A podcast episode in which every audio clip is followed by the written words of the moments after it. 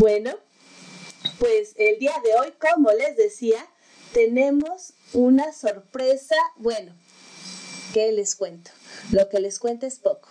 Pero antes de escucharla, vamos a escuchar a nuestra querida Mífera Gogo y su cápsula en menos de 5 minutos.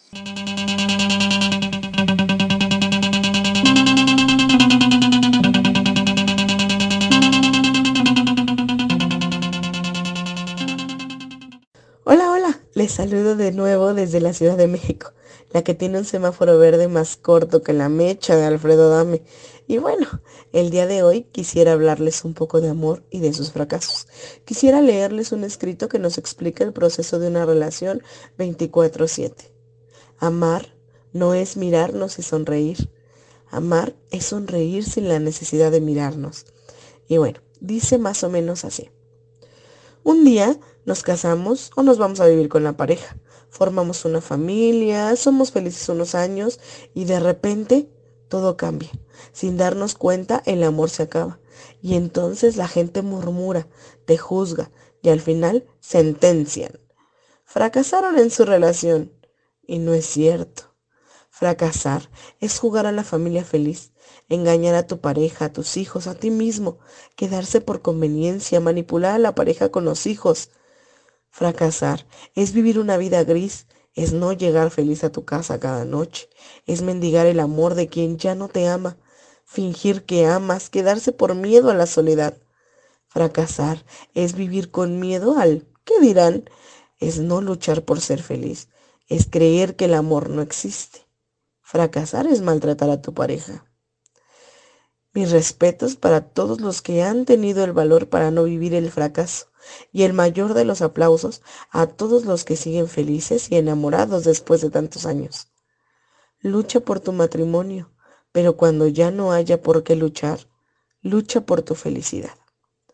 Y bueno, espero que les guste y recuerden que la felicidad es tan importante como la salud mental, no importa si lo eres solo o acompañado. Les mando un enorme abrazo a donde quiera que me escuchen. Y definitivamente le agradezco a Gaby por darnos un espacio en su programa para compartir un poco de mí. También aprovecho para invitarlos a escucharnos y vernos en Facebook todos los viernes en punto de las 8.30 de la noche en la página de Facebook Podcast de Construcción, donde Gaby también es conductora. Y los jueves a las 8 de la noche en la misma plataforma escuchen al psicoterapeuta Rubén. Y bueno, me despido de ustedes, no sin antes recordarles no bajar la guardia y aprovechar todo el tiempo que tienen con sus seres queridos. Los quiere y los aprecia, mi Feragogo. Regresamos contigo, Gaby. Mil gracias, Mifer. Y sí, cierto, fracasar tiene muchos significados, pero creo yo que el que más nos llega es el estar atrapados en algo que no nos gusta, no amamos y sobre todo no queremos con nuestra vida. Mil gracias, Mifer, por ayudarnos a reflexionar y darnos todas estas cápsulas con tan buen contenido.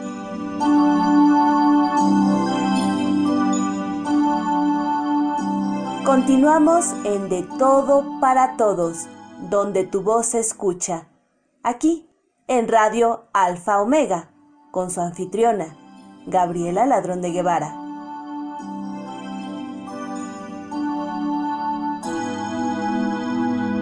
Y ahora tenemos a nuestra primera invitada, María Elena Cano, que nos va a dar una noticia muy importante que seguramente nos dejará con muchos mucha expectativa para la próxima semana. Hola María Elena, buenas tardes. Hola, muy buenas tardes. Es un placer estar aquí contigo en tu programa de Todo para Todos y agradezco la invitación. Al contrario, gracias por estar con nosotros. Dinos, ¿qué sorpresa nos traes? Bueno, pues debo comentar que estoy muy, muy emocionada porque para el día 4 de agosto empezó, empezamos el programa de Bululúes, narradores de historias, para dejar volar tu imaginación. Y cuéntanos, ¿qué es eso? ¿Qué, qué programa? Cuéntanos, cuéntanos, ¿cómo es eso?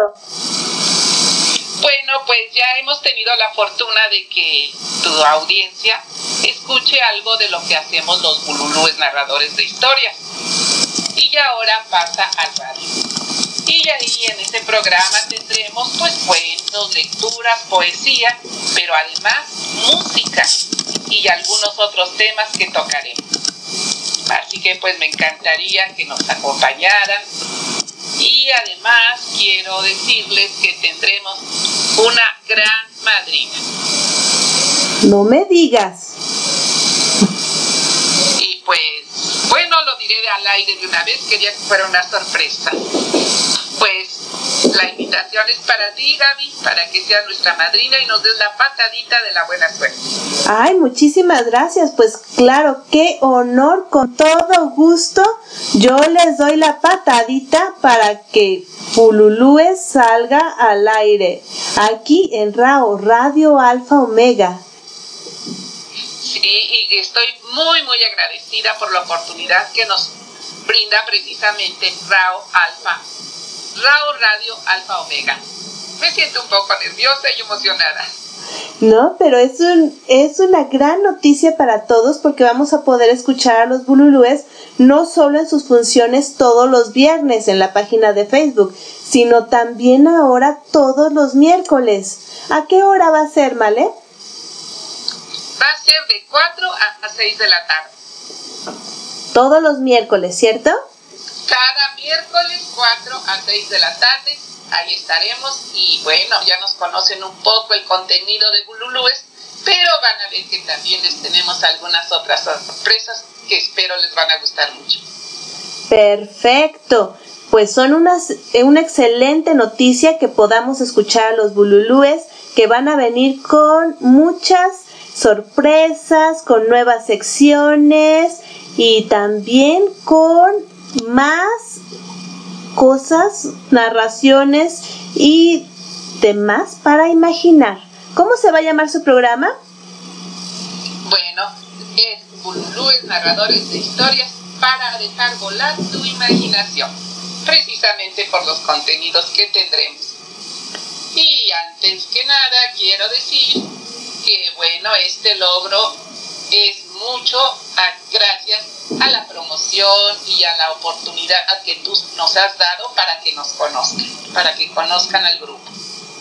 Ay, pues muchísimas gracias, pero la verdad es por el trabajo de Bululúes, que como sabemos son muy profesionales, tienen narraciones excelentes y comparten con nosotros lunes a lunes su trabajo. Muchísimas gracias Bululúes y mucho éxito en esta nueva aventura. Les agradezco mucho. Yo soy María Elena Carmen Hernández y les mando un saludo y un fuerte abrazo. Y bueno, pues escúchenos. Claro que sí, por lo menos yo voy a estar ahí escuchándolos. Muchísimas gracias María Elena y muchísimas gracias Bululúes. Felicidades. Muchas gracias a ti por la oportunidad. Muy buenas tardes. Buenas tardes. Como les decía, tenemos esta excelente noticia.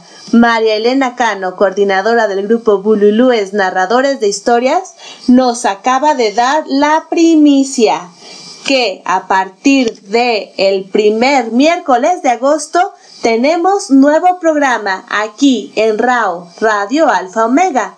Va a ser Bululúes Narradores de Historias para despertar tu imaginación donde nuestros queridos bululúes continúan con sus hermosas narraciones, sus poemas, sus relatos y además nuevas secciones que seguramente serán del agrado de todos. Muchas felicidades bululúes y éxito total en esta nueva aventura.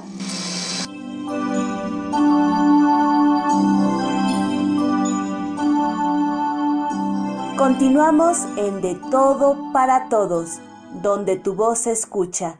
Aquí, en Radio Alfa Omega. con su anfitriona, Gabriela Ladrón de Guevara.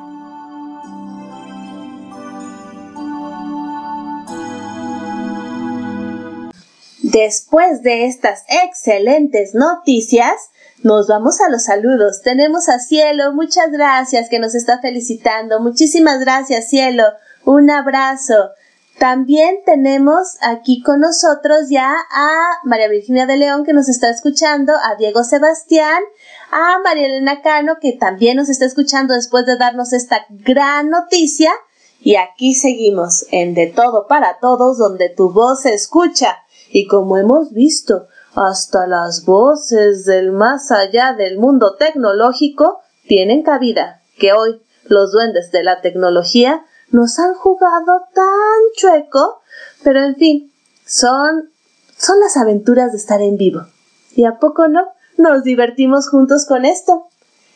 Ahora vamos a escuchar a nuestra queridísima María Virginia de León con las palabras de mujer que nos trae las palabras de una mujer fuerte, de una mujer que se enfrentó a su tiempo y que nos deja una gran enseñanza. Escuchémosla.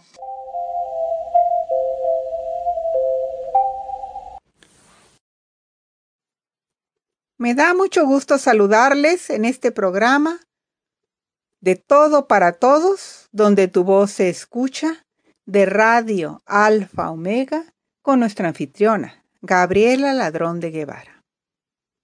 Soy María Virginia de León y les saludo desde la Ciudad de México con nuestra cápsula Palabras de Mujer.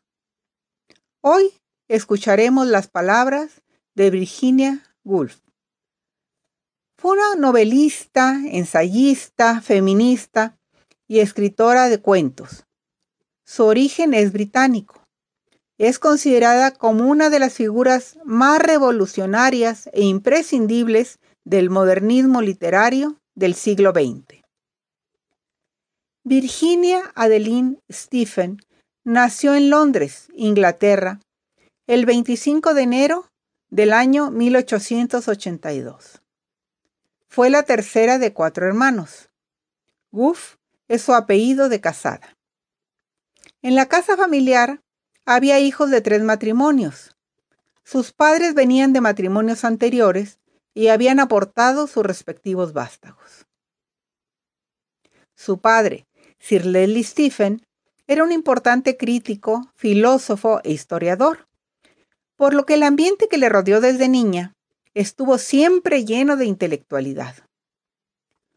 Todos los hijos del matrimonio Stephen Jackson recibieron su educación en casa, impartida por tutores y por su padre. Crecieron en un ambiente frecuentado por artistas, literatos y editores. Los Stephen poseían una inmensa biblioteca que era considerada el gran tesoro del hogar. Debido a esta biblioteca, Virginia y su hermana Vanessa tuvieron muchas facilidades para conocer las obras de los clásicos y de los escritores ingleses. Cuando tenía nueve años, la pequeña Virginia creó una especie de periódico familiar que se tituló The Hyde Park Gate News. Esto hacía mención a la dirección de la casa. El número 22 de Hyde Park Gate, en el barrio de Kensington. Sin embargo, según las memorias de Virginia, sus recuerdos más vívidos de la infancia no fueron en Londres, sino en Saint Ives en Cornwalls, donde la familia pasó sus vacaciones de verano entre 1882 y 1884, hasta que Virginia tuvo 12 años.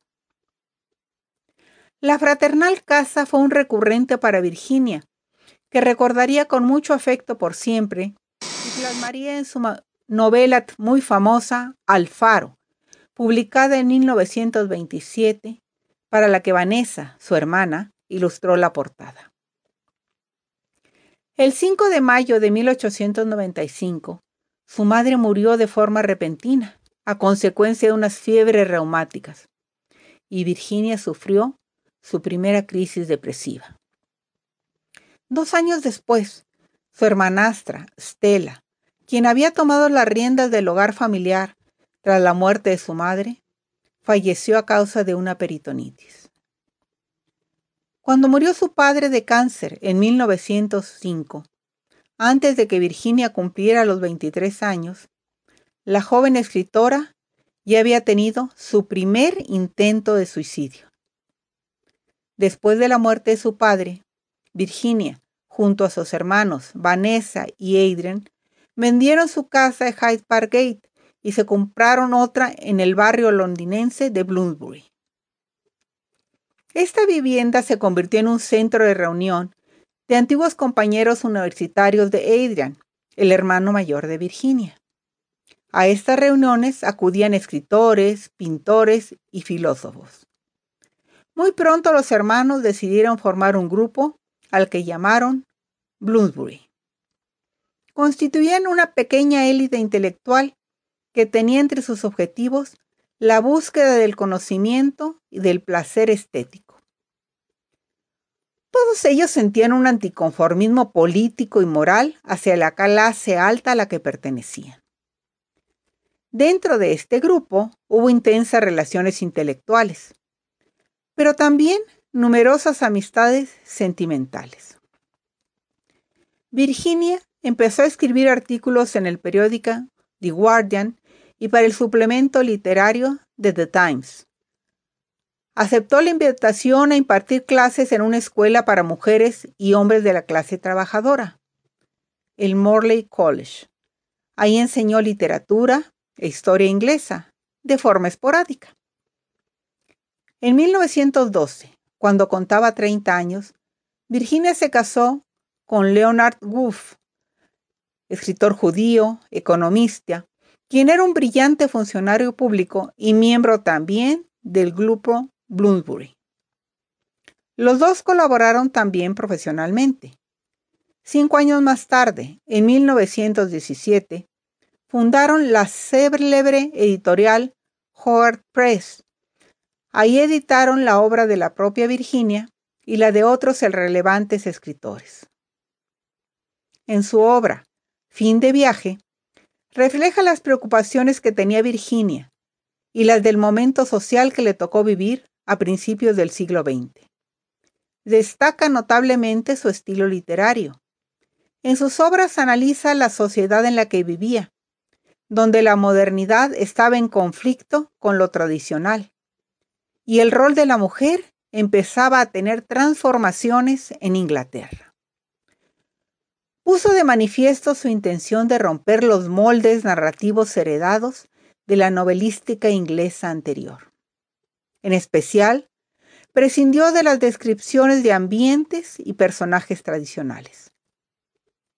Entre sus obras más famosas se encuentra Una habitación propia, libro que se convertiría en un auténtico estandarte del movimiento feminista, por su narración de las dificultades de las mujeres para poder dedicarse al mundo de la escritura en un mundo dominado por los hombres. Gough fue pionera en la reflexión sobre la condición de la mujer, la identidad femenina y las relaciones de la mujer con el arte y la literatura, que desarrolló en algunos de sus ensayos y en novelas. Con la publicación de la señora Dalloway y Alfaro, empezaron a elogiar los críticos su originalidad literaria. En estas obras llaman ya la atención la maestría técnica y el afán experimental de la autora, quien introducía, además, en la prosa novelística, un estilo y unas imágenes hasta entonces más propios de la poesía. Tras separecidas la acción y la intriga, sus narraciones se esfuerzan por captar la vida cambiante y inasible de la conciencia. Empezó a experimentar con su propio estilo literario, que está lleno de metáforas y simbolismos, y en el que los personajes adquieren protagonismo a través de sus monólogos interiores.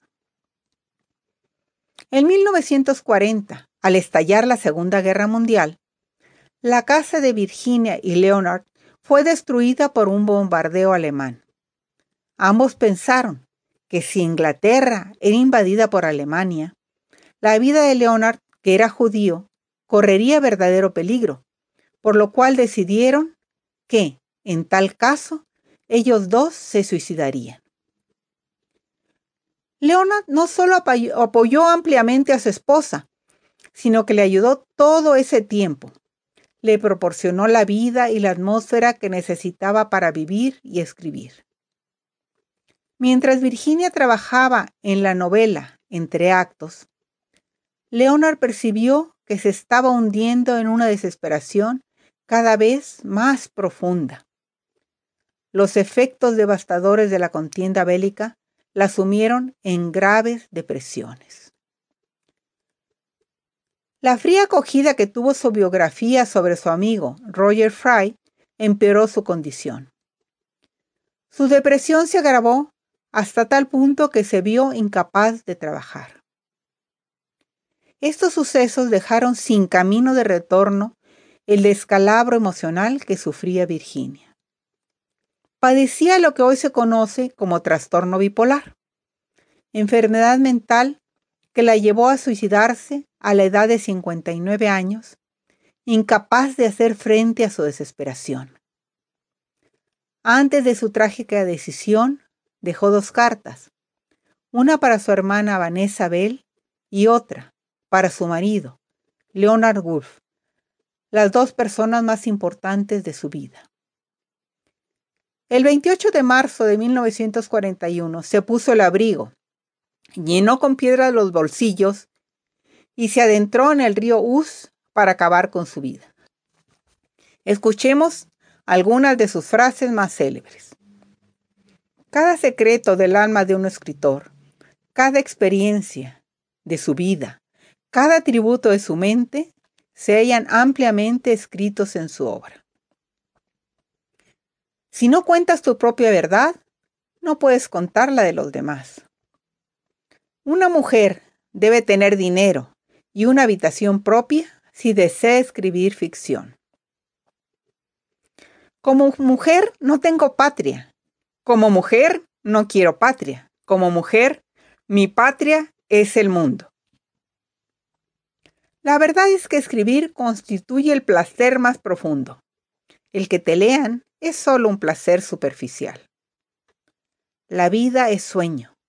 El despertar es lo que nos mata. Uno no puede pensar bien, amar bien, dormir bien, si no ha comido bien. No hay barrera, cerradura ni cerrojo que puedas imponer a la libertad de mi. Muchísimas gracias, María Virginia, por estas palabras de mujer, que como hemos escuchado, Virginia Woolf fue una mujer excepcional, una mujer incomprendida, pero también una exitosa escritora y baluarte del movimiento feminista, aún sin definirse como tal. Muchísimas gracias. Gracias por eh, compartir con nosotros estas palabras de mujer. Y bueno, tenemos también saludos. Nini nos dice muy interesante relato, gracias María Virginia. También el doctor Guillermo Holguín, muchas gracias, muy interesante y que lo teníamos de nervios porque no empezaba bien el programa. Créeme, Guillermo, yo estaba con más nervios. Y bueno, aquí seguimos en De Todo para Todos, donde tu voz se escucha.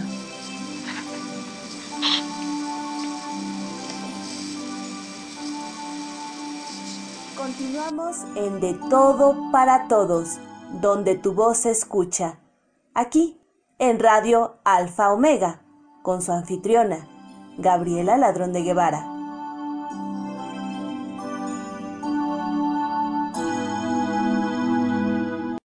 Y el día de hoy tenemos a una invitada muy especial, a Norma Matus de Bululúes, narradores de historias. Qué gusto, Norma, bienvenida al programa. No, al contrario, Gaby, te agradezco infinitamente que me hayas invitado a tu programa de Todo para Todo. La verdad, estoy muy, muy emocionada. Yo también estoy muy emocionada de tenerte aquí, de que nos compartas tus narraciones, que nos compartas tu trabajo y tu talento. Pero primero que nada me gustaría que nos dijeras, ¿quién es Norma Matus? Bueno, pues yo soy más que una lectora, una mediadora de lectura. Pues para mí es un placer acercar a las personas a la lectura. O sea, más que disfrutarla, yo me gusta compartirla con los demás. O sea, esto ha sido pues de unos años para acá que me ha interesado el, compartir. Bueno, yo soy docente de primaria, tengo de profesión, soy docente. Eh, la ejercí por 21 años, o sea, la ejercí primero cuatro años, del 80 al 80, del 84 al 88, y luego a través del 2004 hasta el 2019, que fue cuando me jubilé. Bueno, pero también de eso soy licenciada en Administración de Empresas y trabajé en la iniciativa privada casi 16 años, por eso hubo como un, un, este, un un pequeño brinco de mi historia docente en, lo que trabajé en la iniciativa privada. Y pues siempre me ha gustado leer, o sea, de infancia, pero era una lectora para mí, o sea, no, no compartía con los demás, ¿no? Desde muy pequeña este, me gustaba leer historietas, no sé, a lo mejor algunos de los del público se acuerdan de las historias de Archie, de Periquita, yo compraba cada ocho días en el puesto de periódicos y me ponía a leerlos ávidamente. Y yo pensé que mi encuentro normal con la lectura había sido cuando yo estuve en quinto año, porque la maestra de quinto había pedido que los padres compraran varios libros para pues forzarnos a la lectura, realmente ese era el objetivo de la maestra. Y pues este, eh, Platero, bueno, leía en ese tiempo Platero, El Pesquillo Sarmiento y otros, otras obras. Pero este, yo pensaba que ahí había sido mi acercamiento, aunque un poco usado, a la lectura. Pero alguna vez cuando estuve haciendo mi autobiografía, me di cuenta que realmente lo que había influido en mí fue el ejemplo de mi padre, puesto que él leía todas las tardes, leía el, periódico, todas, todas las tardes y aparte, este, también luego leí algunos libros, teníamos unos de, libros, enciclopedias y demás. Me acuerdo que cuando estaba en la secundaria invitaba a mis compañeros a casa a hacer alguna tarea, decían, ay, es una biblioteca. Entonces yo creo que de ahí surgió mi amor por la lectura y ahorita como aprovecha que tengo que hacer algo quise leer un poema muy bello que se llama Cuando pensaba no te veía, porque eso me hace recordar mi acercamiento por mi padre, la lectura. Por favor, por favor, si lo compartes. Dice, ah, bueno, es un autor desconocido y es del de Vox Populi.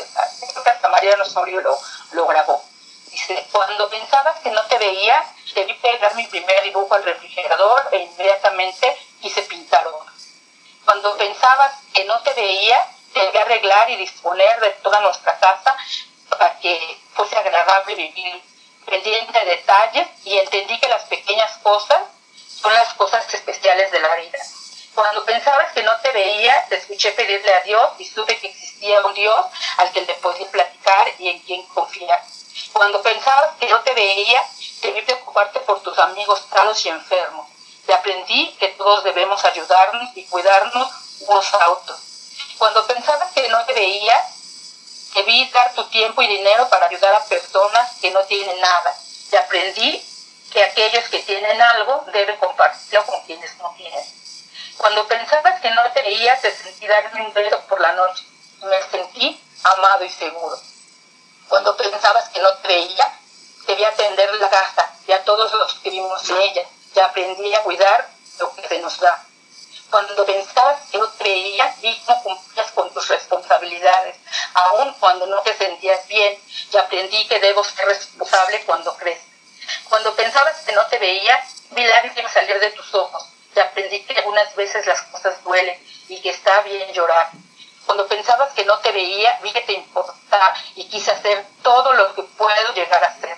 Cuando pensabas que no te veía, aprendí casi todas las lecciones de la vida que necesito saber para ser una persona buena y positiva cuando crees. Cuando pensabas que no te veía, te vi y quise decir gracias, gracias por todas las cosas. Y esto, bueno, ya lo escribí yo relacionado a la lectura. Cuando pensabas que no te veía, te vi leer todas las tardes. Hasta unas semanas antes y aprendí de ti que la lectura, más que un entretenimiento, es un bálsamo para el alma y un vehículo para llegar muy lejos. Y entonces quise leer como tú. Gracias, Padre. Qué bello, qué bello, sobre todo que va dirigido a tu papá y al ejemplo que te dio. Eso es muy importante. Qué bello, muchísimas gracias. Y bueno, eh, te voy a decir que ya están aquí los saludos para ti. Nini está, te da la bienvenida, bienvenida Norma Matus, también Cielo, hola, bienvenida Norma Matus, felicidades. Muchas gracias por sus saludos. Y sí, estoy muy, muy contenta. Qué bueno, qué bueno.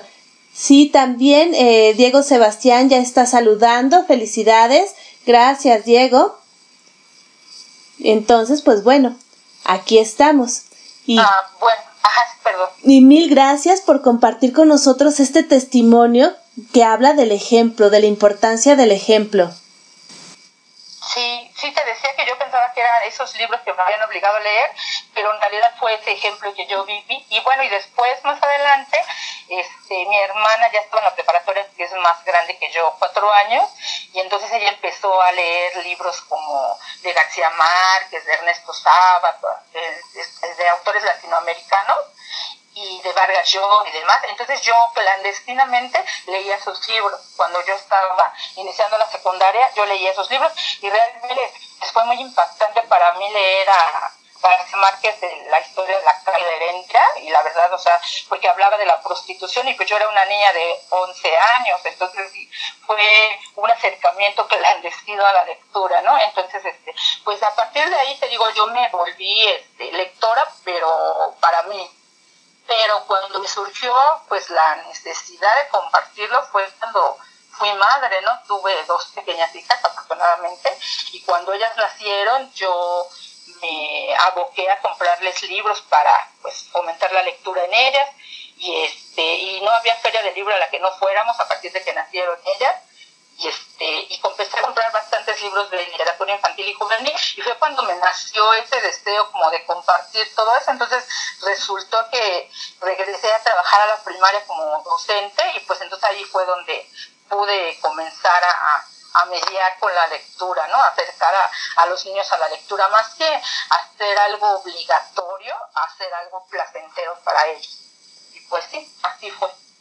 Creo que lo que comentas es esencial hacer la lectura algo placentero. Creo yo que ahí está el punto clave. Que no sea una obligación, sino que sea un gusto, un placer hacerlo. Claro, y bueno, en ese andar de, de usted que tuve algunas experiencias muy, muy, muy padres. O sea, realmente pues, hicimos una lectura de Café y la que es una novela de Jordi Sierra y eh, bueno, hablaba ahí de una muñeca que, bueno, más bien de una niña que conoce Kafka y le, escribe, ah, como perdió la muñeca a la niña, él le escribe cartas a la muñeca, bueno, le, más bien le dice que la muñeca no se perdió, sino que fue de viaje, y le comienza a escribir cartas. Diariamente él va al parque y le lee una carta a la niña de la muñeca que anda de viaje, ¿no? Por eso se llama la muñeca viajera. Entonces, de esa lectura, yo la hice así como por capítulos con mis alumnos, y pues siempre que hacíamos una lectura diaria había una estrategia después de la lectura para que ellos escribieran también ¿no? sus emociones y, todo lo que había despertado la lectura en ellos. Y una vez se me ocurrió este, pedirles de tarea que hicieran que, ah, que eh, como hablan de la muñeca perdida, yo les pedía a ellos que hicieran una carta de despedida a su juguete favorito se recordaban cuál era su juguete y después de que lo describieron en otra actividad, le hicieron una carta de despedida.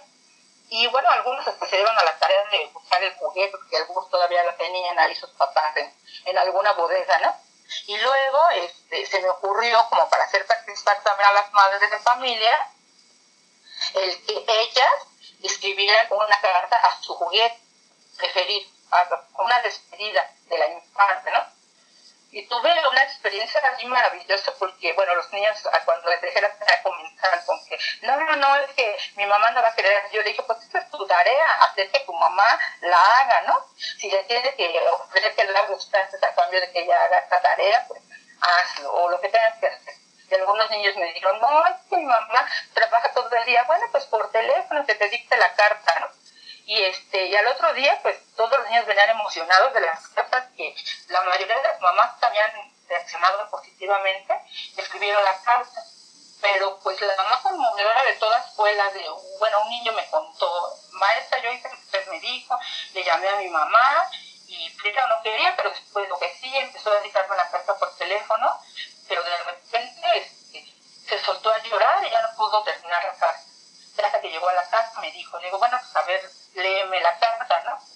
Y pues resulta que la mamá este, recordaba cuando ella en su pueblo estaba sentada cerca del río y este, jugando con su muñeca favorita y se le cae la muñeca y ella no sé, como el río era muy caudaloso, no se animó a aventarse por la muñeca. Entonces, en esa carta, ella le pedía perdón a la muñeca porque no había sido cobarde y no se había lanzado por ella. Entonces, la verdad fue algo muy, muy conmovedor y, pues ahí me di cuenta de, bueno, ya, yo ya lo sabía, pero ahí comprobé que efectivamente todo lo que puede mover la lectura en nosotros, ¿no? Todas las emociones y, y los recuerdos que pueden mover. Sí, tienes toda la razón. Eh, la lectura no solamente es un pasatiempo, sino también una manera de liberarnos de manejar emociones y de externarlas. Y como dices, cuando lo haces con niños, tenemos ciertos resultados y cuando lo hacemos con adultos son otros.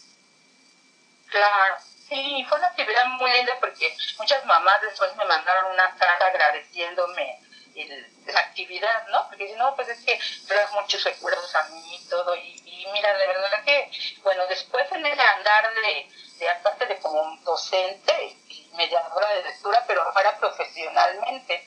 Y entonces, este, encontré que en las salas, bueno, en la Secretaría de Cultura eh, había un, un este, programa que se llamaba este, Salas de Lectura, donde formaban mediadores de salas de lectura, pero ya profesionalmente de hecho, hicimos un diplomado de ocho, ocho este, módulos y tuvieron un diploma de parte de la UAM Xochimilco y, nos capacitaron pues profesionalmente para ser mediadores de lectura, ¿no? No solamente este, así me gusta este libro y lo comparto contigo, no, no, sino saber qué libro podemos acercar a la persona y todo eso.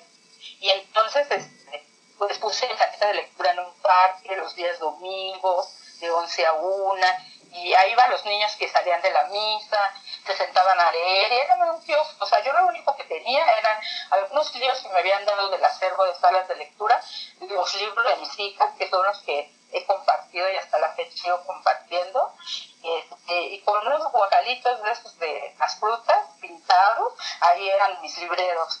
De ahí, con tapetitos sentados en el piso del kiosco y, y disfrutaba con los niños cada domingo de de la lectura, ¿no? Entonces, este, pues la verdad que han sido mm, muchas, muchas emociones de, ser mediador de lectura, ¿no?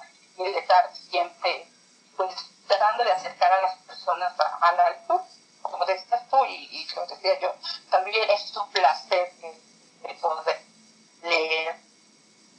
Cierto, cierto y sobre todo que es un trabajo que lo haces tú también de manera altruista como voluntariado, dando tu tiempo, tus materiales, tu conocimiento y solamente por la idea de difundir la lectura, de que la lectura llegue a más personas. Claro.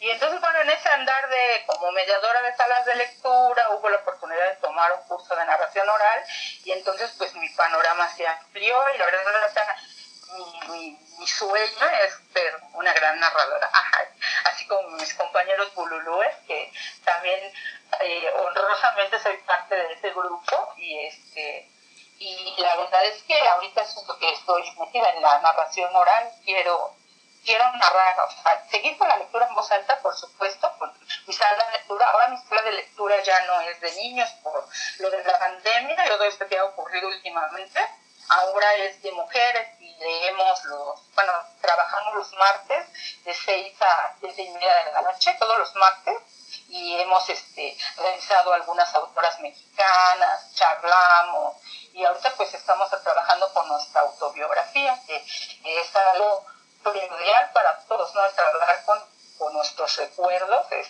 es algo que de verdad no sé si alguien no lo ha intentado de escribir su autobiografía, este, pues debería de comenzar a hacerlo porque aparte es algo que nos va a permitir trascender. O sea, ya cuando nosotros no estemos aquí, nuestros hijos o nuestros nietos se, van a enterar de nuestra vida por, por esa autobiografía, ¿no? Entonces... Ah, pues muy bien, excelente que sigas activa con tu sala de lectura, felicidades. Y qué bueno que estén, como dices tú, haciendo algo que va a quedar para la familia, para las siguientes generaciones, una autobiografía que muchas veces no conocemos ni a las personas de nuestra familia. Claro, a veces cuando pones a hacer una autobiografía te das cuenta de que tú tienes un recuerdo y luego lo platicas con tu hermano que también vivió ese mismo recuerdo y te dice tu hermano, no, pero ese no fue así, o sea, él tiene otra versión del mismo hecho, ¿no? Que, que, que vivieron. Y entonces eh, algo que me ha quedado muy claro es que cada quien tiene su propia historia y cada quien la, la va forjando, ¿no? O sea, no, no, no quiere decir que porque mi hermano me diga, este, no, es que así no era, ¿no? O sea, esa es la historia de él y la mía es la que yo recuerdo, ¿no? Exactamente. La historia depende de cómo la recuerda cada persona. Y bueno, nos bueno, te están mandando saludos, María Elena Cano. Saludos, Norma, un placer escucharte. Ah, muchas gracias a, la gran María Elena que me hizo el honor de invitarme a los Bululúes. Yo ella la conocí en un curso, en, mi primer curso de narración oral que tomé con Marconio y yo la, yo la conocí ahí y la comencé a admirar, luego vi que tenía su página y este y, y yo, o sea, me daban ganas de decirle, oye, Marilena, no podría yo participar con ustedes, pero me daba así como cierto temor porque sentía que yo todavía no estaba preparada para ser una narradora, ¿no? Pero pues tú sabes que lo importante de, de alguna actividad o profesión o lo que sea es la práctica, ¿no? Y entonces, afortunadamente, ella se me adelantó. El día me llamó y me dijo que si no quería pertenecer, pertenecer a Bululúes, y pues a mí me pareció un honor, o sea, y le dije, sabes que yo apenas estoy empezando, no, no te preocupes, puedes hacer lecturas y, pues aquí vamos a practicar y, la verdad le agradezco infinitamente a ella y a todos los entre ellos a ti Gaby, de todo lo que hemos vivido juntos como grupo y, de todo lo que hemos hecho. Y la verdad es que sigo pensando en seguir con la narración y, hasta donde se pueda, ¿no? No, y y eres ya una narradora como tal, con toda la extensión de la palabra. Eso lo podemos ver en todos todas las funciones de los viernes con Bululúes. Ay, muchas gracias. Pues. Te digo que estoy haciendo mis pininos de narradora con Bululúes y pues cada vez me siento más suelta, más, bueno, mucho mejor cada vez me siento. Entonces, siento, me siento como pez en el agua. Qué bueno. sí, y con estas actividades como las que tú nos invitas, pues también créeme que es algo muy gratificante. Y como dice mi querido Gibran Delfín, a narrar se aprende narrando. Entonces la mejor manera de, ser mejor es narrando. Claro, exactamente. Es perder el miedo. Exacto. Y Roberto Córdoba saluda y dice, se escucha Norma cómo se saborea sus recuerdos. Felicidades, Norma Bululú. Ah, gracias a Roberto también. Muchas gracias.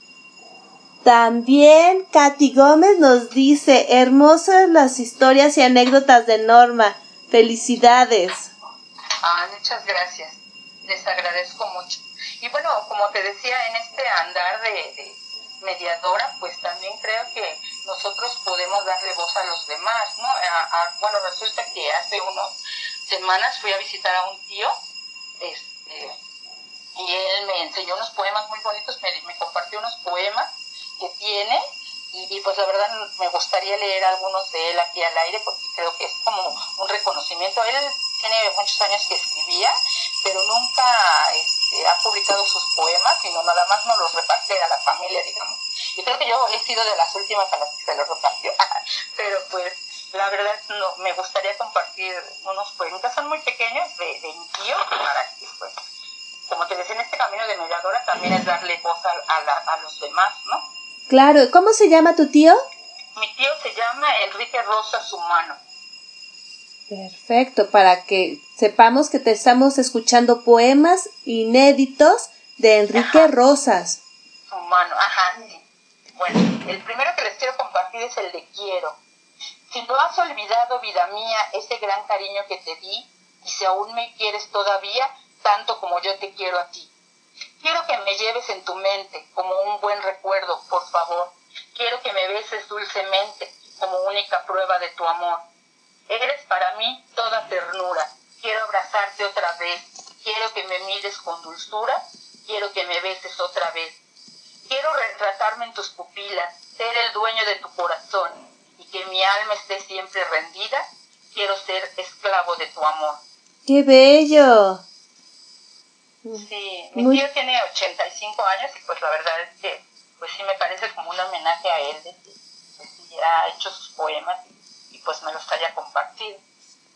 Qué bello, pues muchísimas gracias y muchísimas gracias por compartirlo con nosotros porque sé que eso es algo muy personal. Claro. También tenemos más saludos. Lucy Trejo te manda saludos, que es un gusto conocerte, que tienes una voz muy linda. Ah, muchas gracias. Y cuéntanos, ahora que estás narrando a distancia, que estás narrando utilizando la magia digital, porque bueno, es como estamos ahora, ¿qué tipo de narraciones estás haciendo? ¿Para niños, para adultos, para todo público? Bueno, pues eh, estoy siguiendo la línea de que pues narramos para todo tipo de público, o sea, pero se trata de que sea algo familiar, algo que los niños o un adulto pueda leer. Entonces, este, pues eso es lo que he estado narrando y hemos narrado muchas cosas interesantes como, bueno, yo he narrado, por ejemplo, a a Juan Villoro, he narrado a Mijalis Núñez, o sea, no hay como que un autor solo nacional o, internacional, sino que podemos narrar lo que, de acuerdo a, al, bueno, nos, tenemos como un programita cada mes y, de algunos autores o algunos temas y nosotros podemos narrar libremente de ese autor o, de, o sobre ese tema algo.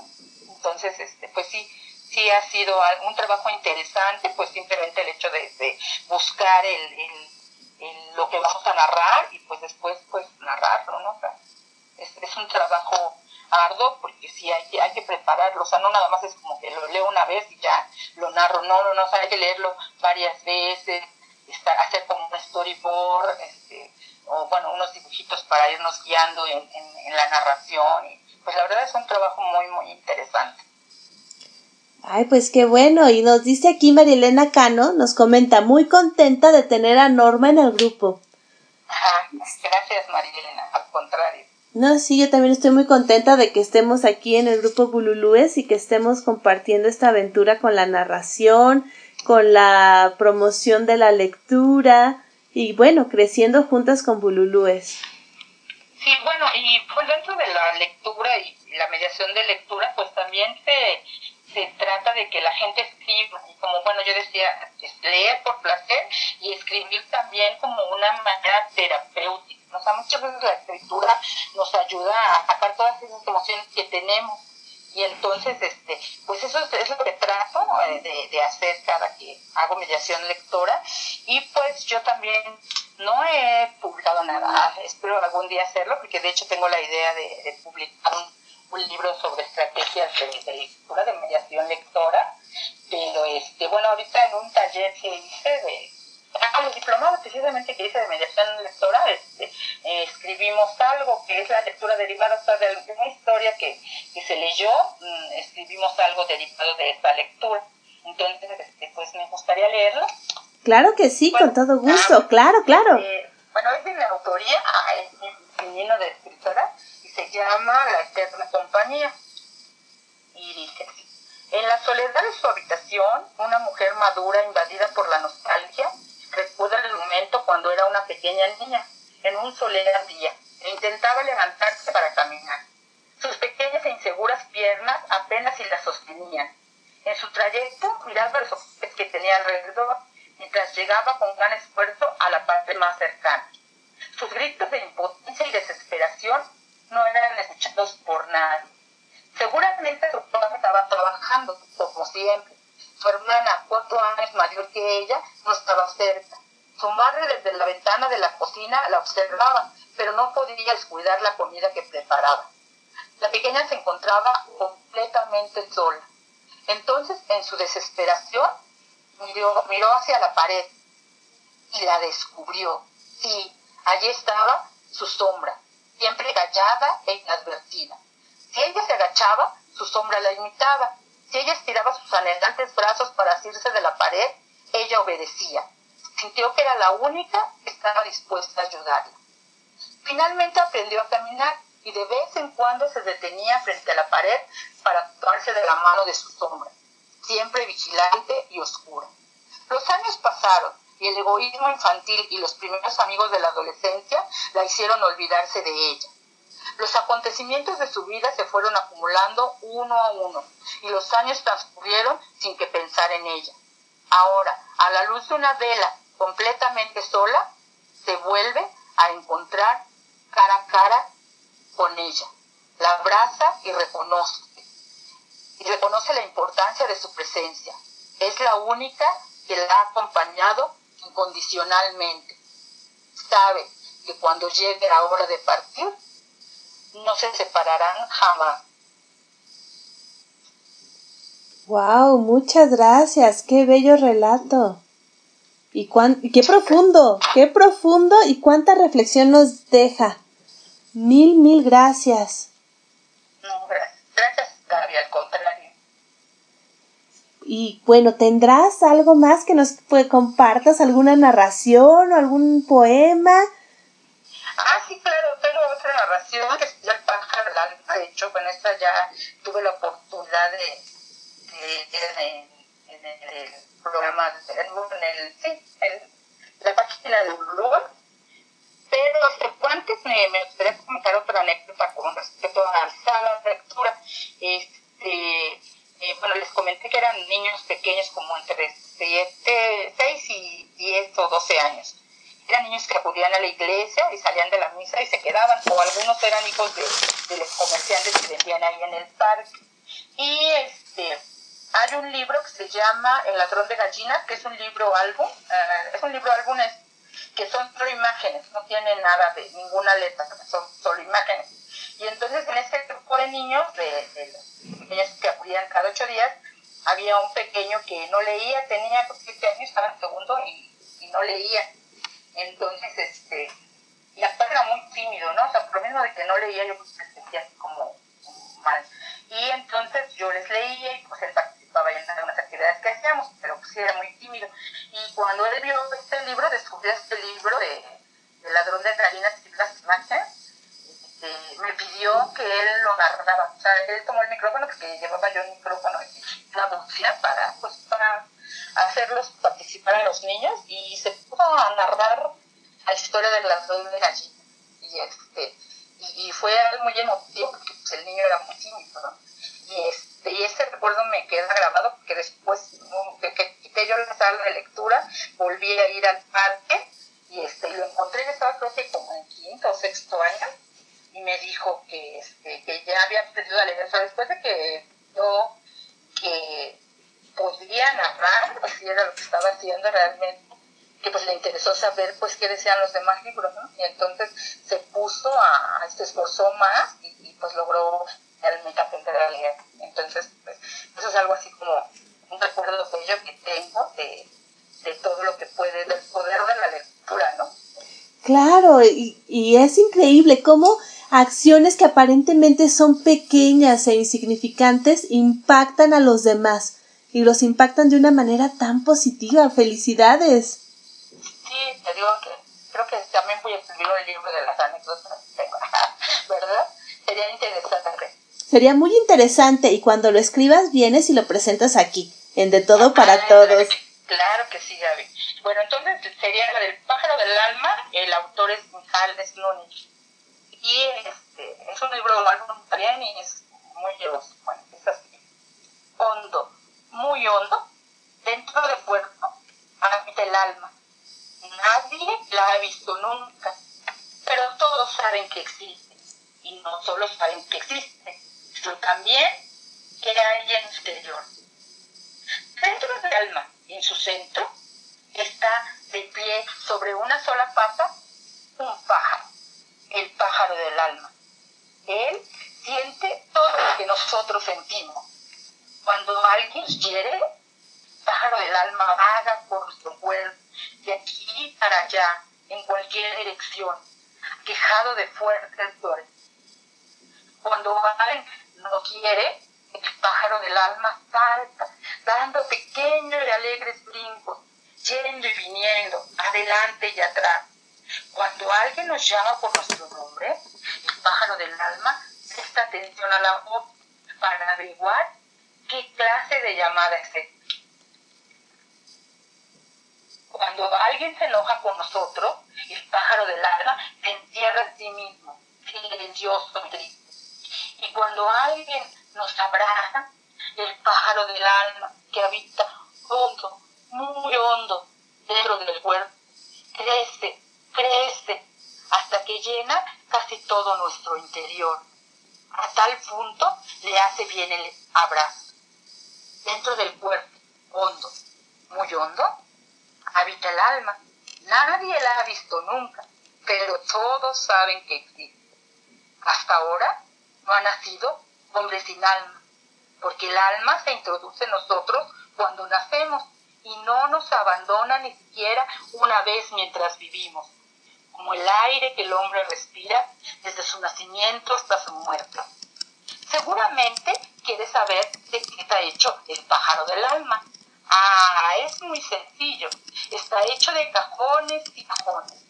Pero estos cajones no se pueden abrir así nada más. Cada uno está cerrado con una llave muy especial. Y es el pájaro del alma el único que puede abrir sus cajones. ¿Cómo?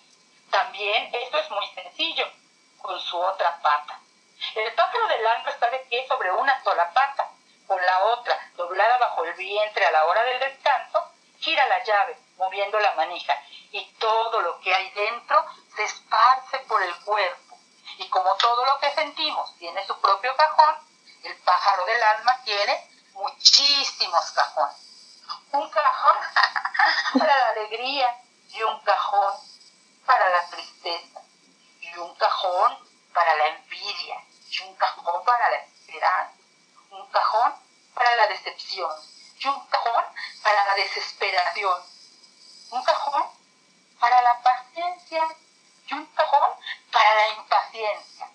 También hay un cajón para el odio y otro para el enojo y otro para los mimos.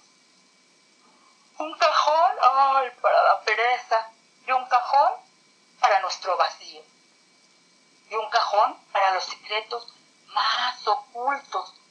Este es un cajón que casi nunca vimos. Y hay más cajones. También tú puedes añadir todos los que quieras. A veces el hombre puede elegir y señalar al pájaro qué llaves girar y qué cajones abrir. Y a veces es el pájaro quien decide. Por ejemplo, el hombre de callar y ordena al pájaro abrir el cajón de silencio. Pero el pájaro por su cuenta abre el cajón de la voz. El hombre habla, habla y habla. Otro ejemplo, el hombre desea escuchar tranquilamente, pero el pájaro abre por cambio el cajón de la impaciencia y el hombre se impacienta. Y sucede que el hombre sin desearlo siente celos y sucede que quiere ayudar y es entonces cuando estorba, porque el pájaro del alma no es siempre un pájaro obediente, a veces causa pena. De todo esto podemos entender que cada hombre es diferente por el pájaro del alma que lleva dentro. Un pájaro abre cada mañana el cajón de la alegría. La alegría se desparrama por el cuerpo y el hombre está dichoso. Otro pájaro abre el cajón del enojo. El enojo se derrama y se apodera de todo su ser. Y mientras el pájaro no cierra el cajón, el hombre continúa enojado. Un pájaro que se siente mal abre cajones desagradables. Un pájaro que se siente bien elige cajones agradables. Y lo que es más importante, hay que escuchar atentamente al pájaro. Porque sucede el pájaro del alma nos llama y nosotros no lo oímos. Qué lástima. Él quiere hablarnos de nosotros mismos. Quiere platicar despojarnos de los sentimientos que encierran sus cajones. Hay quien lo escucha a menudo, hay quien rara vez lo escucha, y quien lo escucha solo una vez. Por eso es conveniente que a tarde, en la noche, cuando todo está en silencio, escuchar al pájaro del alma que habita en nuestro interior, hondo, muy hondo, dentro del cuerpo. Qué bello, muchísimas gracias. Ojalá que sí tengamos esa oportunidad de escuchar al pájaro del alma y que no haga mucho lío abriendo cajones. que nos obedezca, ¿no? Exacto. Y pues, pues, sí es importante escucharlo, ¿no? Como dice, pues, que muchas veces él nos llama y nosotros no lo escuchamos. Entonces, unir, bueno, en la rutina y, y, en el trabajo y demás, no nos damos esa oportunidad como de luchar a nosotros, ¿no? Sí, así es. Y bueno, tenemos muchos comentarios para ti. Nos dice eh, Cielo, muy interesante relato y excelente narración, Norma Matus, felicidades. Nini, interesantes relatos, felicidades, Norma. Cielo te manda muchos aplausos y flores. También Tilita te saluda, dice hola. Tilita anda por aquí, saluda. También Diego Sebastián nos dice, qué agradable escuchar el entusiasmo por la narración y la lectura que nos transmite la maestra Norma. Gracias por compartirnos su narrativa y su poesía. Felicidades. Gracias. Pues es que es un gusto y un honor tenerte aquí con nosotros y que compartas tantas cosas tan bellas. Mil gracias.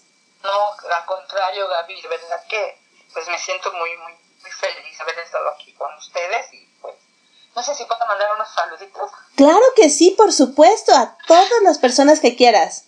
Bueno, quiero mandarle un saludo a mi tío, que espero que nos esté escuchando, Enrique, Enrique Rosa, a mis hijas, Daniela y Paola, y a mis amigos, ah, bueno, tengo muchos amigos, entonces nada más voy a mencionar como rápidamente, a mis amigos Bululú, por supuesto, a mis amigos Guaguillito, a mis amigas de la maestría, a las mujeres que están en el taller conmigo, quiero mandarle saludos.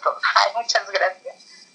No, pues con todo gusto, qué bueno. Ojalá que nos estén escuchando para que se den cuenta, wow, de las maravillas que estás compartiendo con nosotros. Y si no, no te preocupes, después pueden escuchar el podcast donde puedan revivir estos momentos y estas hermosas narraciones, porque la verdad son una belleza, son un tesoro. Muchas gracias, David. No, a ti por compartir cosas tan bellas como tu trabajo inédito, el trabajo de tu tío. Bueno, eso es invaluable y te lo agradezco muchísimo. Contrario, al contrario, de verdad que, eh, como te digo, eh, me da mucho gusto porque, como dice tu, tu eslogan, todo para todos, donde tu voz te escucha. entonces es algo muy, muy padre que seamos escuchados. Ay, pues muchas gracias. Y también María Elena Cano nos dice muy buenas lecturas, Norma. Ah, gracias. Y María Virginia de León también dice muy emotivo. Qué bello, felicidades. Muchísimas gracias. Nini dice muy bonito, gracias Norma Matus y Cielo, qué belleza de narración Norma Matus, felicidades y te manda muchos aplausos y flores. Ay, muchas gracias. Sí, es que realmente es una belleza todo lo que has compartido con nosotros. Y dime, ¿cómo te podemos encontrar y seguir en redes? Ah, pues ahorita en los Lulú estoy y, este, bueno, ahora tengo un pequeño tallercito que digo que de mujeres para mujeres se llama y es este, bueno, fue algo como muy pequeño, pero sí estoy esperando como ampliarlo al Facebook Live o algo así para que pues pueda compartir con más personas. Entonces, este, pues, ya cuando tenga algo más, ya te lo comento aquí para que pues, tú lo, lo puedas anunciar, por favor. Claro que sí, cuando tengas otros proyectos aquí, por favor, vienes, los presentas y con todo gusto les damos difusión. También el doctor Guillermo Holguín te manda muchos saludos, que está muy contento de conocerte. Excelentes narraciones y bellos poemas. Todo eso dice el doctor. Ah, Muchas gracias. Bueno, y también faltó comentar algo en cuanto a mi formación.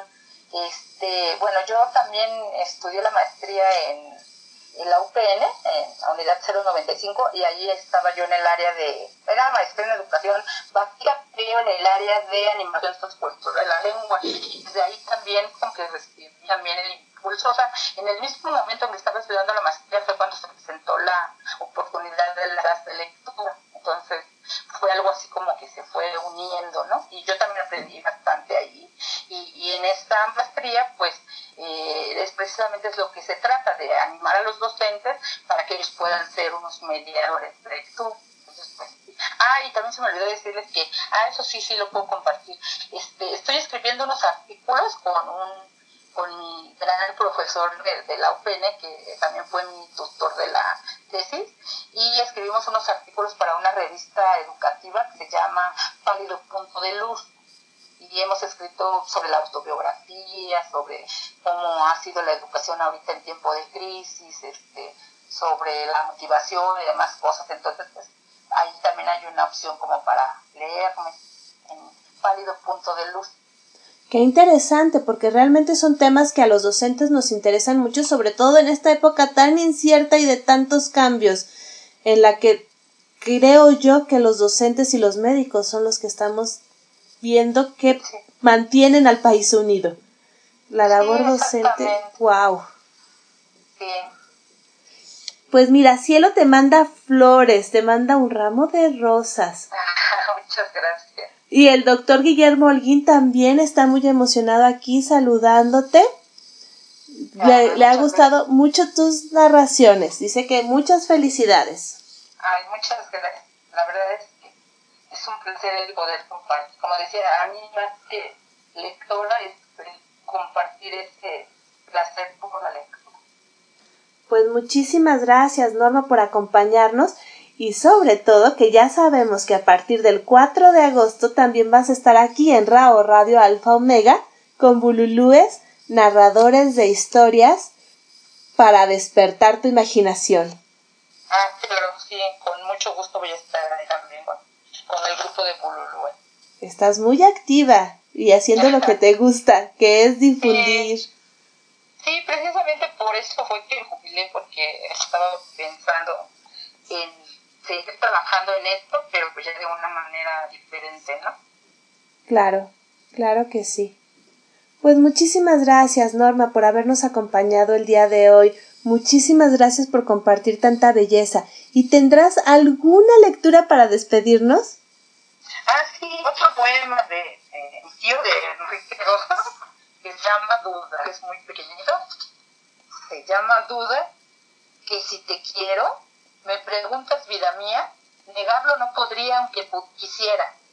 Por ti, mil vidas yo daría. Sí, mil vidas o más si las tuviera. Te amo, te quiero, te adoro. No, no son palabras que expresar pudiera. El cariño inmenso que por ti en mi alma anida. Solo podría saberlo si estuviera entregándote en besos mi alma y mi vida entera. Qué belleza y qué, qué fuerza en las palabras. No, pues felicidades a tu tío también. Espero que nos esté escuchando. Felicidades. Qué bellos poemas. Pues muchas gracias, Mario, al contrario, por tu tiempo, por tu espacio y por también ser parte de. Y ya sabes que aquí en De Todo para Todos estamos esperando tus nuevos proyectos para que vengas y los anuncies con nosotros. Será un placer y un orgullo dar, que darles a todos la primicia de tu trabajo. Ah, pues muchísimas gracias, Gaby. Pues muchísimas gracias Norma y bueno, nos vemos el viernes. Sí, hasta luego. Gracias. Hasta luego. Hasta luego. Escuchamos a Norma Matus aquí en esta entrevista en donde nos compartió sus anécdotas, su evolución y bueno, cómo entró a este mundo de la promoción de la lectura, cómo entró a esta que esto que es apasionante, a la narración oral. Muchísimas gracias a Norma Matus por la confianza y por estar el día de hoy con nosotros.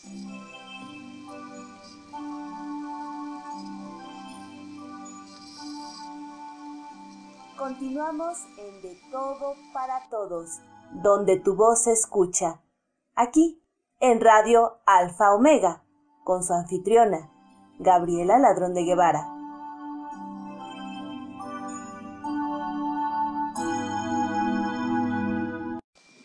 Pues sí, aquí continuamos en De Todo para Todos, donde tu voz se escucha.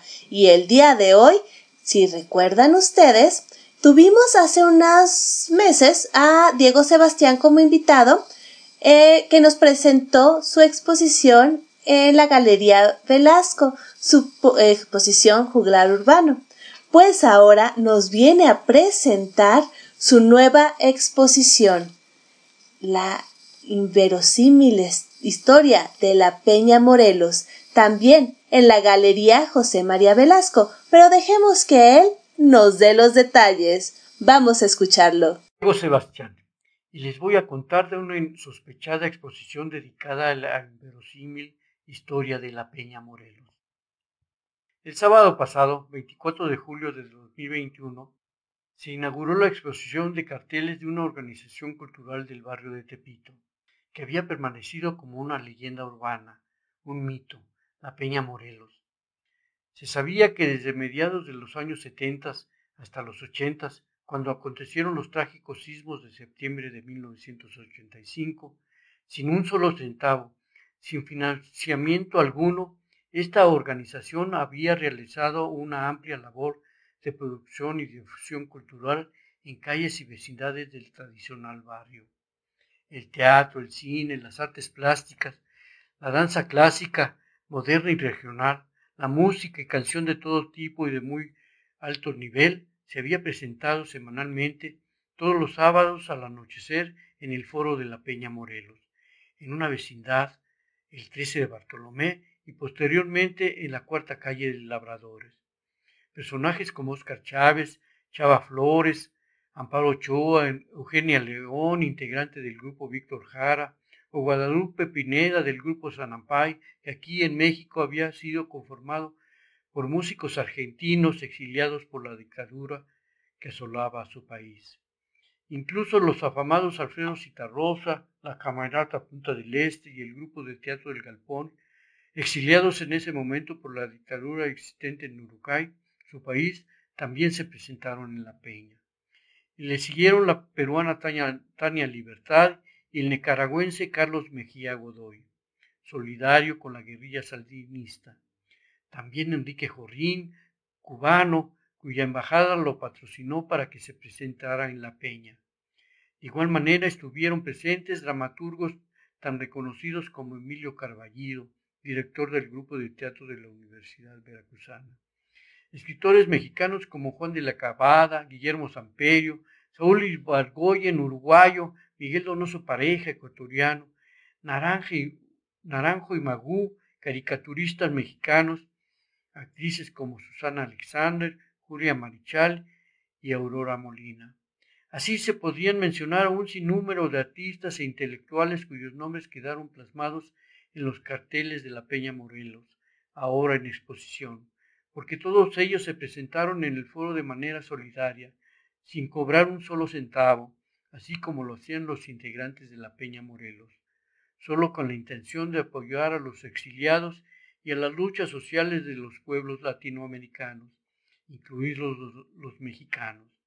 Y sí, todo eso había permanecido como leyenda urbana, en la memoria colectiva de la Ciudad de México, entre rumores y recuerdos, hasta que el pasado sábado se inauguró la exposición dedicada a la inverosímil historia de la Peña Morelos, en la Galería José María Velasco del Instituto Nacional de Bellas Artes y Literatura, en la que además se dio un merecido reconocimiento a sus integrantes, representados por sus cofundadores, Mauricio Castro, Cuauhtémoc García, Enrique Caruca Hernández y Diego Cornejo Choperena. Y por supuesto, un éxito la inauguración de la exposición, a la que ya pueden asistir Galería José María Velasco de martes a domingo. Muchísimas gracias, Diego, y muchísimas gracias por invitarnos. Ciertamente vamos a estar pendientes de esta exposición que se oye excelente. Y como él nos dijo, pueden visitarla de martes a domingo a en la Galería José María Velasco. Pueden realizar ahí la visita y conocer más acerca de la inverosímil historia de la Peña Morelos, que como sabemos, y nos acaba de reafirmar Diego, es mucho más que una leyenda urbana. Fue una realidad y fue un foco de cultura en el barrio Bravo de Tepito. Muchísimas gracias, Diego, por invitarnos y por compartir con nosotros la crónica tan bella de esta inauguración.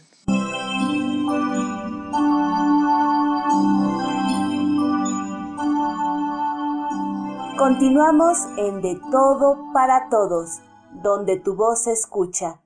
Aquí, en Radio Alfa Omega, con su anfitriona, Gabriela Ladrón de Guevara.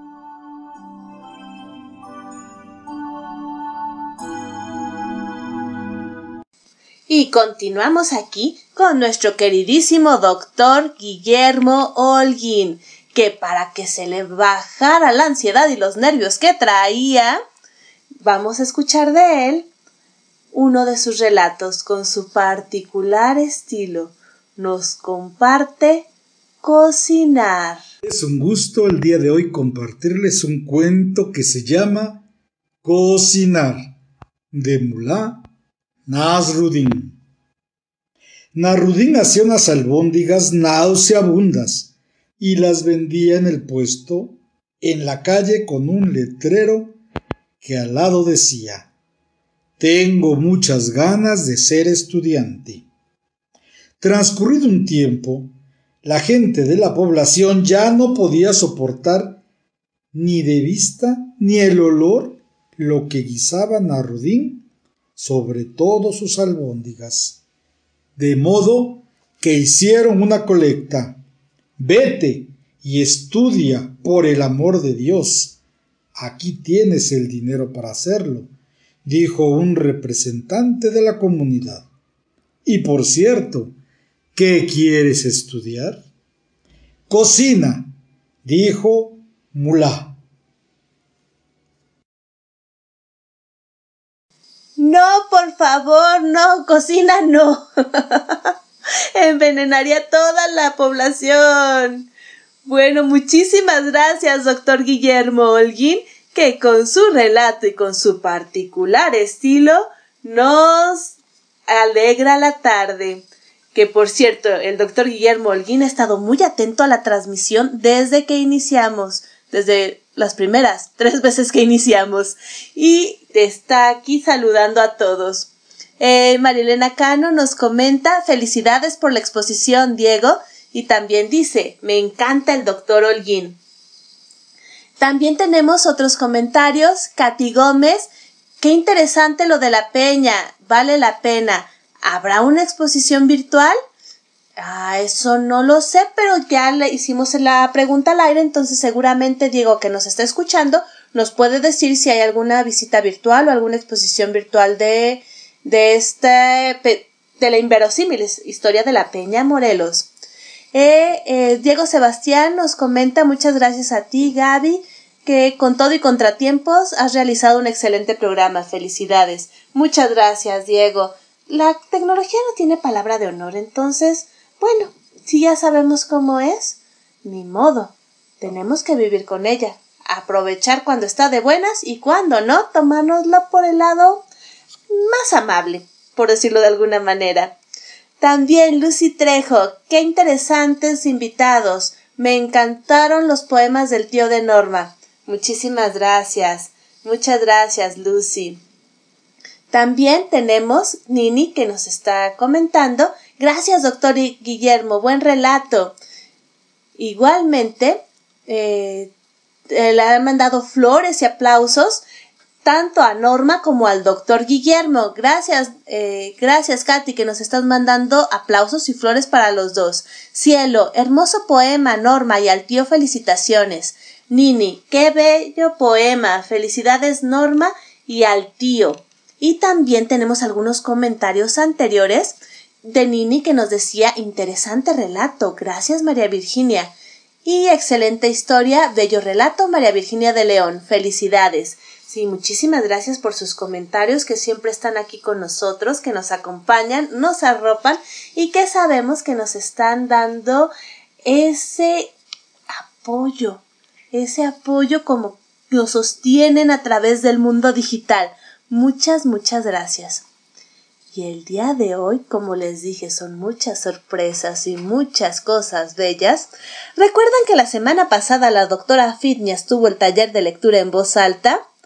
Bueno, pues los participantes en ese taller, como pusimos al aire precisamente la semana pasada, estaban invitados a mandar sus audios aquí, a De Todo para Todos. Y lo han hecho. Así que comparto con ustedes el primer audio que nos mandaron los egresados del taller de lectura en voz alta de la doctora Fitness de Reír para Vivir. Así que con gran orgullo presento a María Elena Ramírez y su audio. Buenas tardes.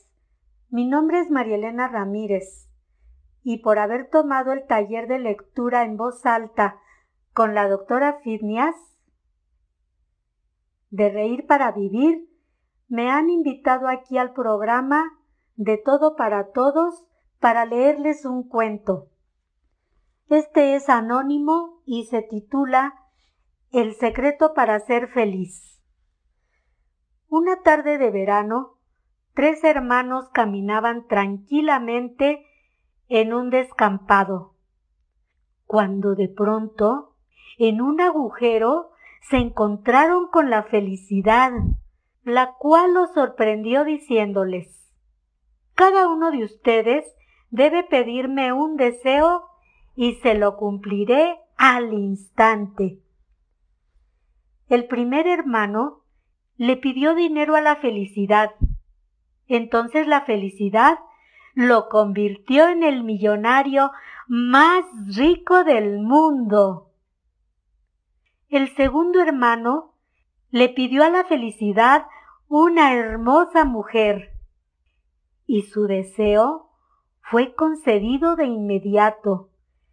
La felicidad le dio como esposa a una de las modelos más hermosas del planeta.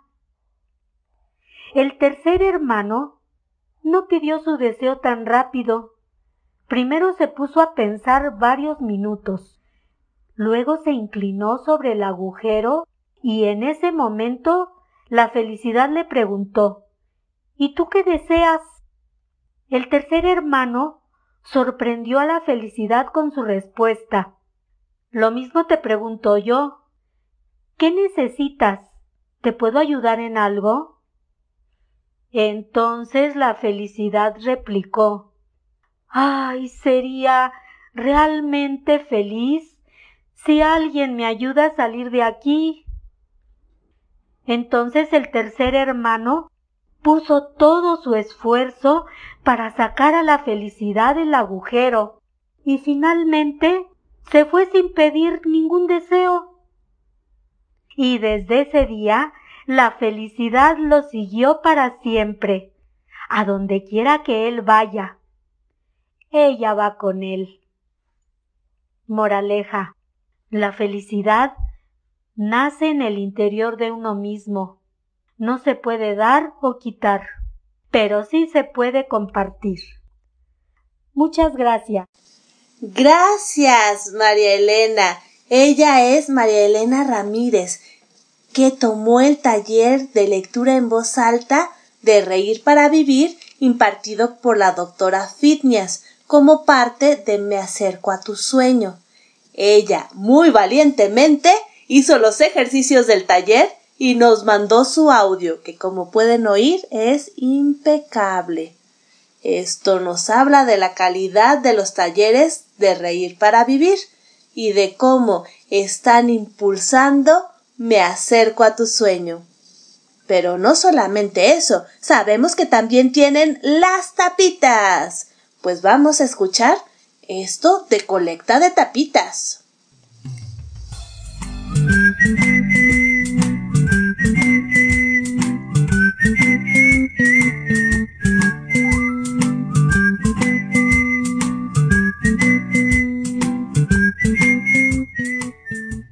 Si la vida te da tapitas, no la tires y conviértete en un héroe. Tapitas por una sonrisa a favor del pequeño Tadeo, Ayúdanos a ayudar, juntando cualquier tapa de plástico. La recolección y reciclaje ayuda al tratamiento integral de niños con cáncer, además de reducir el impacto de plástico en el planeta. Yo soy el doctor locotor de Reír para Vivir. Checa los centros de acopio que tendremos en la Ciudad de México y en el Estado de México. Adiós. Este fue el doctor Locotor invitándonos a participar en este en esta colecta de tapitas. ¿Cómo pueden participar? Como la doctora Fiona ya nos ha dicho, eh, pueden ir a los centros de acopio permanente o a los centros de acopio que semana a semana se ponen de manera itinerante en diversos lugares de la Ciudad de México. ¿Y qué pasa si no viven en la Ciudad de México? No se preocupen, pueden ponerse en contacto con la mismísima doctora Fiona y ella les puede decir cómo apoyar a Me acerco a tu sueño. ¿Cómo pueden hacerlo? Si viven en eh, la República Mexicana, pueden escribirle un mensaje de WhatsApp al 5518 32 14 12. Fuera de la República Mexicana, clavelada 52 y marcan 5518 32 14 12. Y para saber dónde están los centros de acopio, muy fácil, vayan a la página de Facebook de Reír para Vivir y ahí van a ver detalladamente dónde están cada uno de los centros de acopio. Bueno, también estamos eh, recibiendo sus saludos. Nos Dice Marilena Cano, saludos al doctor Locotor.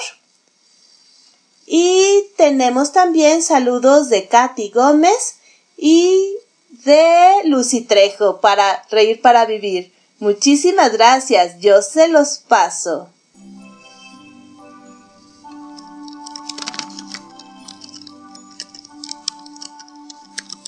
Continuamos en De Todo para Todos, donde tu voz se escucha.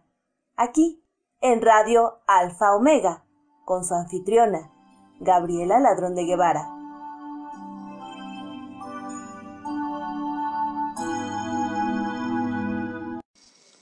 Pues sí, aquí seguimos en De Todo para Todos, donde tu voz se escucha, aunque de repente pareciera que mi voz es la que nos está escuchando tanto, ¿cierto?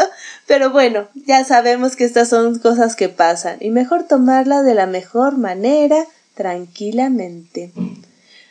Voy a compartir con ustedes de nuestra queridísima madrina Elizabeth Martínez una de sus hermosas eh, declamaciones.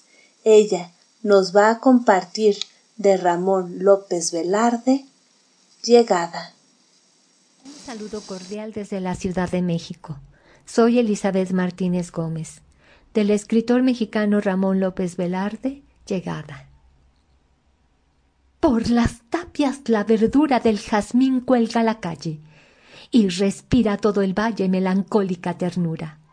Aromarán la frescura de tus carriños sedeños los jardines lugareños y en las azules mañanas llegarán a tus ventanas en enjambres los ensueños. Escucharás, amor mío, girando en eterna danza la interminable tardanza de las hojas, y en el frío mes de diciembre sombrío, en el patriarcal sosiego del hogar, mi dulce ruego ha de loar tu belleza. Cabe la muda tristeza del caserón solariego esparcirán sus olores las pudibundas violetas y habrá sobre tus macetas las mismas humildes flores. La misma charla de amores que su diálogo desgrana en la discreta ventana. Y siempre llamando a misa el bronce loco de risa de la traviesa campana. A tus plácidos hogares irán las venturas viejas como vienen las abejas a buscar los colmenares y mi cariño en tus lares verás cómo se acurruca libre de pompa caduca al estrecharte mi abrazo en el materno regazo de tu aromosa tierruca. Domingos de provincia. En los claros domingos de mi pueblo es costumbre que en la plaza descubran las gentiles cabezas las mozas, y sus ojos reflejan dulcemente y la banda del kiosco toca lánguidas piezas. Y al caer sobre el pueblo la noche ensoñadora, los amantes se miran con la mejor mirada, y la orquesta en sus flautas y violín atesora mil sonidos románticos en la noche enfiestada.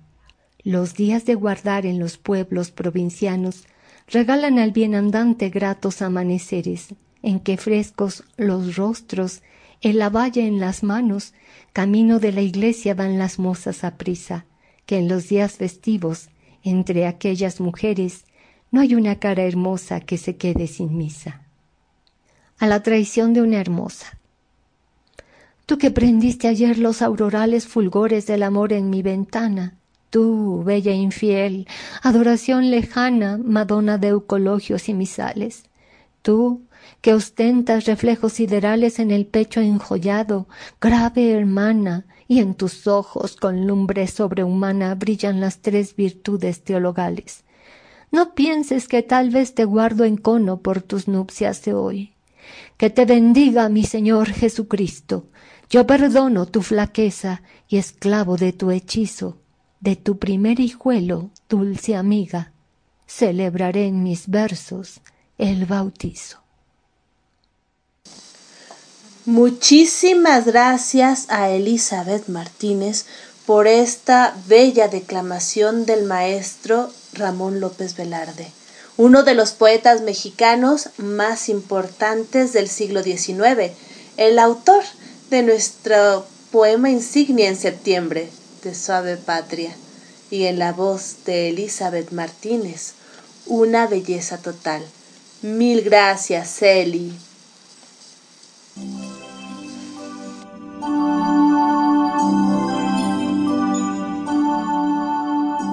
Continuamos en De Todo para Todos, donde tu voz se escucha. Aquí, en Radio Alfa Omega, con su anfitriona, Gabriela Ladrón de Guevara.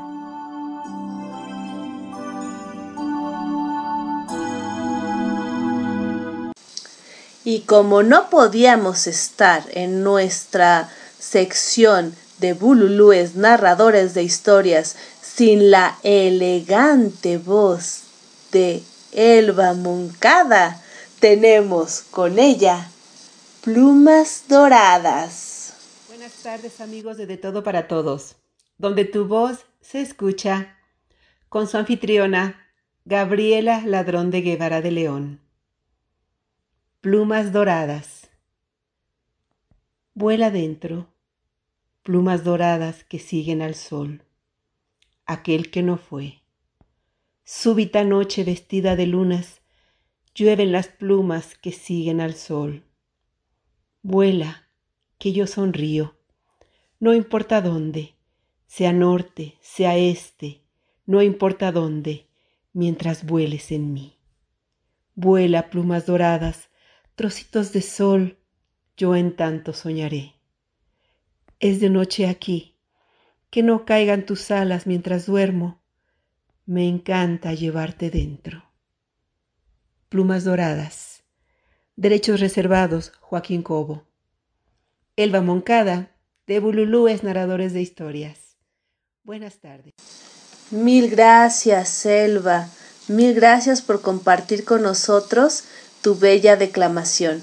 Como sabemos, Elba también es parte de Bululúes Narradores de Historias y también va a estar a partir del día 4 de agosto aquí en RAO Radio Alfa Omega en el programa Bululúes Narradores de Historias para despertar tu imaginación, que va a estar todos los miércoles de 4 a 6 aquí en esta estación donde podremos escuchar a nuestros queridos bululúes con narraciones, relatos, anécdotas y muchas cosas más.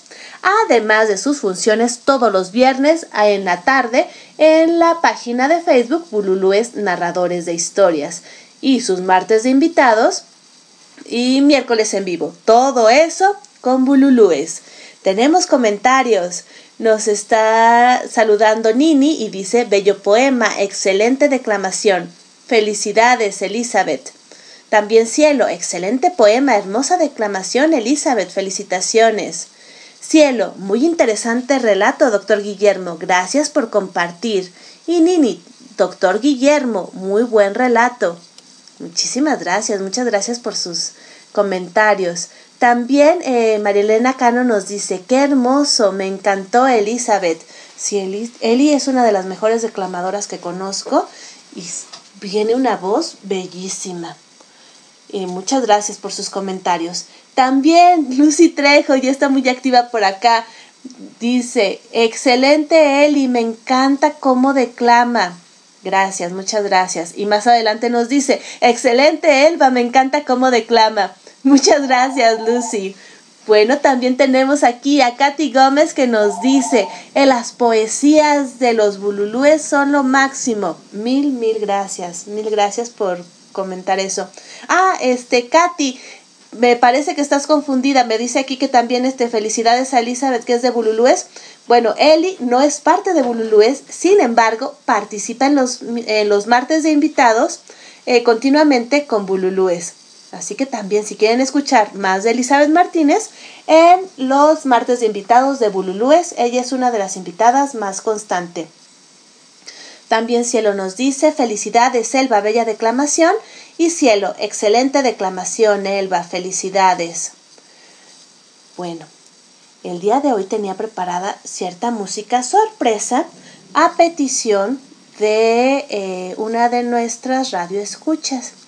Desgraciadamente, no pudimos poner todo lo que me hubiera gustado en la música, pero les dejo un pedacito de lo que nos espera la próxima semana para que estén conectados. María Elena Walsh, poeta argentina. Tantas veces me mataron, tantas veces me morí sin embargo estoy aquí resucitando. Gracias estoy a la desgracia y a la mano con puñal porque me mató tan mal. Y seguí cantando, cantando al sol como la cigarra, después de un año bajo la tierra igual que sobreviviente que vuelve de la guerra. Tantas veces me borraron, tantas desaparecí, a mi propio entierro fui sola y llorando. Hice un nudo en el pañuelo, pero me olvidé después que no era la única vez y seguí cantando, cantando al sol como la cigarra, después de un año bajo la tierra, igual que sobreviviente.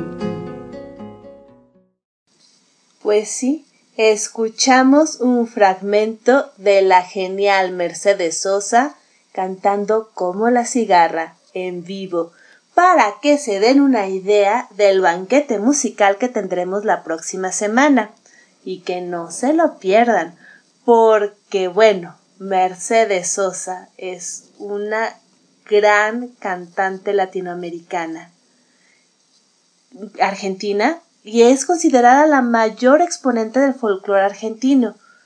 Vamos a escuchar más de ella la próxima semana. Hemos llegado al final de esta emisión de una emisión llena de sorpresas, de eh, sorpresas en todos niveles. Y le agradezco muchísimo a María Elena Cano y a Norma Matus por su participación en vivo. Mil gracias María Elena Cano por su anuncio y a Norma por la entrevista tan bella que nos compartió, sus hermosos poemas y anécdotas. También escuchamos a la doctora Fiona y al doctor Locotor de Reír para Vivir al doctor Guillermo Holguín, la crónica de Diego Sebastián, las palabras de mujer de María Virginia de León y la cápsula de Miriam Cuellar, mi Feragogo. Felicidades a María Elena Ramírez por compartir su lectura del taller de la doctora Fitnias y también a Elba Martínez por su bella declamación y a Elizabeth, perdón, a Elba Martínez Moncada y a Elizabeth Martínez Gómez por sus bellas declamaciones. Escuchamos un poquitín de Mercedes Sosa y la música de Fernando García.